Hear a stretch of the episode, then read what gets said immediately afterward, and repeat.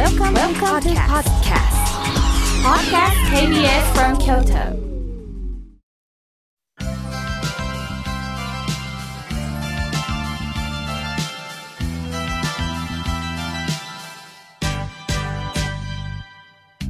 心が笑顔になるには栄養剤が必要です。あなたには心の健康の秘訣、栄養剤はありますかこのコーナーでは、心の栄養剤というキーワードをもとに、様々なジャンルの方々をゲストにお呼びいたしまして、ゲストの心の健康の秘訣を探っていくコーナーです。今回はこの方にお越しいただきました。幸せ経済社会研究所所長の枝広純子さんです。よろしくお願いいたします。よろしくお願いします。私もうこのスタジオに来るまで、はい、どんな方なのかと思ってワクワクワクワクしたんですが、ありがとうございます。あの、KBS 京都の真向かいは5所があるんですけどね。はい。はいそびえ立つ森林です。うん、そうですね。枝広さんってまさしく枝をドーンと広げて、はい、広げるですね。なんか森から出てきた妖精のようで、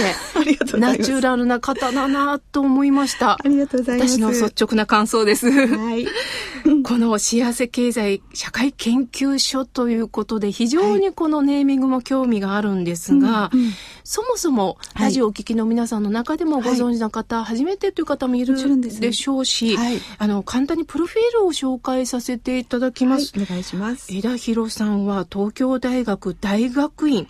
え教育心理学専攻修士課程を修了いたしまして、同時通訳者を得て翻訳家、環境ジャーナリストとして活動をなさったんですね。はい。で、不都合な真実をはじめとする出版翻訳のほか、心理学をもとにしたビジョン作りやセルフマネージメント、環境問題に関する講演執筆などを行っておられます。現在は幸せ経済社会研究所の所長で、えー、東京都市大学環境学部教授を務めておられる。そして中央環境審議会委員、そして今注目の東京オリンピック・パラリンピックの競技大会の組織委員会のまちづくり持続可能性委員会などを、まあ、委員会の委員なども務めておられるんですね。はい。お忙しいですね。そうですね。なんかやりたいことをやっているうちに、こう、いろいろ広が、それこそ枝のように、こう、広がっていってしまったでもどれも楽しくやらせていただいてます。はい、そうですか、はい、さあ、そこで、まず、もうリスナーの皆さんも興味津々だと思うんですが、幸せ経済社会研究所、うんここではどんなことなさってるんですか？はい。まあ、研究所といっても、こう、建物があるわけではなくて、もう、バーチャルな、えー、研究したり、考えたり、発信したりという、そういう機能なんですが、ずっと環境問題をやってきたんですね。はい、15年ぐらいかな。温暖化とか、どうやって森林守ったらいいのとか、海がどんどん荒れてきたよねとか、で、いろんなこう、環境問題をやっているうちに、環境問題って環境だけでは解決できないと思うようになったんですね。例えばそのいつまでたっても右肩上がりの経済成長を求めようとするとたくさん作ってたくさん売ってたくさん買ってたくさん捨ててっていうそれをそのままにして環境問題って解決できないんじゃないかなって思うようになったんです。で経済の仕組みってどうあったらいいんだろうとか社会の在り方とか、まあ、そもそもその幸せって何だろうどれぐらい持ってれば幸せになれるのぱりそこを考えていかないといけないなと思って始めた活動です。確かに幸せって一括り言っても、はい、一人一人の受け止め方、はい、価値観が違いますもんね。そうなんですよね。やっぱりまだまだあの右肩上がりの経済成長、そうするとお給料が増える、お給料が増えると幸せになる、うん、と思っている方が多いんですが、でも実際にはお金持ちになっても幸せにならない方もいるし、あんまりお金がなくても十分幸せな方もいるしどんどんと今あんまりお金が増えるとか経済大きくなる時代じゃないんですよね。じゃあまあ物質的に豊かになったから生活満足度もついてくるわけでは、うんないんですね。そうですね。あの日本の戦後とか今の発展途上国のように貧しい時はやっぱり生活レベルが上がると幸せになるんですね。例えば1日1食しかご飯食べられなかった人が2食になったら幸せですよね。うん、で3食になったらもっと幸せですよね。うん、じゃあ4食5食増えて同じように幸せになるかっていうとならないですよね。本当です。うん、ある程度のところまで行くと、まあ、日本はもうある程度のところ来てるんですけど、その先はこう経済成長とかお金が増えたらというのと幸せが増えるというのはイコールではなくなってくると思うんです。うんそれを常にこう疑問に持たれながら、はい研究をなさったり、はい自分の人生の問いで問いでもあるんですね。そうですね。やっぱり自分自身幸せな一生を送りたいと思っているので、何があったら幸せになれるんだろうというのはずっと考えてきましたね。そうですか。はじゃあ具体的に、うんえーどんな活動をなさってるんですか？はい。あの、幸せ経済社会研究所では、あの、主に自分たちでこういったことを考えるための勉強会とかセミナーをやったり、それから世論調査をやって、例えばその日本の経済が大きくなってきたことで本当に幸せにみんながなってるかというそういう調査をして発表したり、あのいろいろなウェブ中心ですけど情報発信をしたりしています。皆さんに考えるきっかけを提供して一人一人で考えていってほしいなとそんな活動をしています。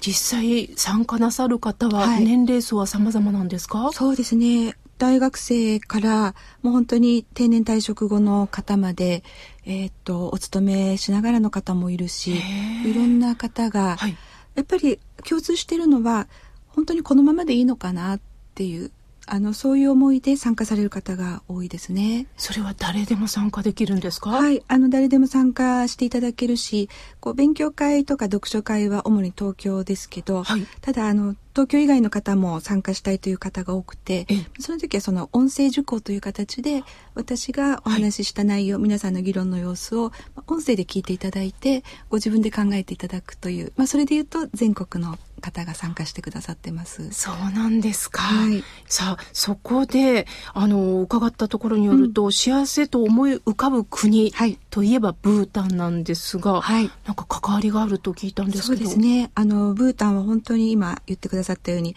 世論調査で、あなたは幸せですかって言った時に9割以上の人が幸せですっていう幸せの国ブータンと言われているんですね。で、なんでそのブータンの人たちがそんなに幸せを感じているかというと、ブータンの政府が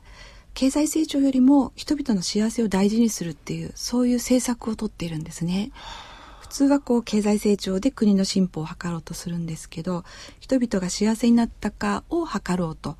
でその時にブータン政府が分断の中だけでやっていたらその外に広がらないので国際的な専門家チームというのを作ってで、まあ、世界の670人ですかね、はい。いろいろな国の専門家が集まってブータン政府と一緒にそういう議論をしたり国連で発信するための,、まあ、ドキュメントを作ったりでその日本からの委員の一人として参加しているのでブータンに3回ぐらい行って皆さんとこう幸せとは何だろうみたいな議論を一緒にさせてもらっています。そうですか、はい実際ブータンで息づく人間一人一人見てると、やっぱ輝いてますか？そうですね。あの、だいぶ、あの、首都のティンプーというところは、まあ、あの、まあ、西洋化が始まっているので、いろんな物質的な文明が入ってきていますけど、あの、一歩郊外に行くと、もうやっぱ昔ながらの、幸せな感じですね。で、首都のティンプーでも、なんでしょう、こう、人々のつながりというのがすごく強いんですね。なので、ホームレスはいないんですね。貧しい人であっても親戚とか、まあ、拡大家族とか友達と一緒に暮らしているのでそういった意味で言うとやっぱ人々のつながりとかうんコミュニティの強さというのが幸せにつながってるなというのは感じますね。そうですか。うんあの日本だったらね昔は本当に隣の家にも平気で行けるような環境だったですけど、そうですよねまあ、残念ながら今事件とかも行うと、はいセキュリティのこととか、はいまあ、警戒心がちょっと強くなりすぎちゃいましたよね。そうですね本当にそれはね残念ですよね。こう子供たちに知らない人から声かけられても答えちゃダメよって親が教えないといけない社会って悲しいなって思いますよね。ううん。んでも先ほどのようにもう経済だけではないそれをあの世論調査をしながらでも、うん。一人一人がどんな今意識を持ってるかっていうことを全部広められてる、はい今経済と社会全部幸せにつながってるんだなと思いました。本当にそう思います。あそれを研究なさってるんですね。さあ、そこでこの番組を支えてくださってるのは、井村屋さんなんですが、ですねはいあの、浅田会長にはもうよくゲストにお越しいただきまして、もうお顔からして幸せな、はい。あの、お顔が出てるね。ね。はい。あの、枝広さんとは、はいなんかご関係があると聞いたんです。はい、あの井村屋さんのいろいろなあのお手伝いをさせていただいていてもともと10年以上前になると思うんですがあの浅田会長が私が書いた本をたまたま駅の売店で買われてはい発見してくださったんですね。駅の売店多いですよね。浅田会長、私もなんです。駅の売店で、あの、はいほっとする親鸞聖人の言葉を見たと、あそう割と駅の売店うろうろしてるんですね。ええはいそこでの出会いっていうのがね そうですか。こうやって私たち拾われたんですね。拾われたんですね。ええ、それで。そうあの私がずっとやってきたことはあのつながりを取り戻すということなんですね。あの、もともと先ほど言ってくださったように大学院で心理学を勉強していて、その時にこう、カウンセリングの勉強していたんですけど、自分の本当の自分と、まあ、外から見られている、もしくは演じている自分のつながりが切れちゃった時に人は大変なことになるなっって思っていて、そのつながりをどうやって取り戻すかというのを大学院のそのカウンセリングの時にずっとやっていたんですね。で今環境問題に携わるようになって、こう自分と地球とのつながりが切れた時に環境問題が起こる。自分と家族や地域とのつながりが切れた時に社会問題が起こる。なので、つながりって私にとってそう、一生のキーワードなんですが、じゃあこのつながりの大事さ、どこがつながってどこが切れてるかを、こう、分かるようにしようという考え方が、システム思考という考え方があるんですね。でそのシステム思考をぜひ日本で広めたいと思って本を書いたんですが、浅田会長がもともとシステム思考をご存知で、ご自分がそういう、あの、勉強されてきて、それで本を読んで発見してくださって、あの、井村グループでもそういうことをみんなにも伝えてほしいという、そういうお声掛けから始まりました。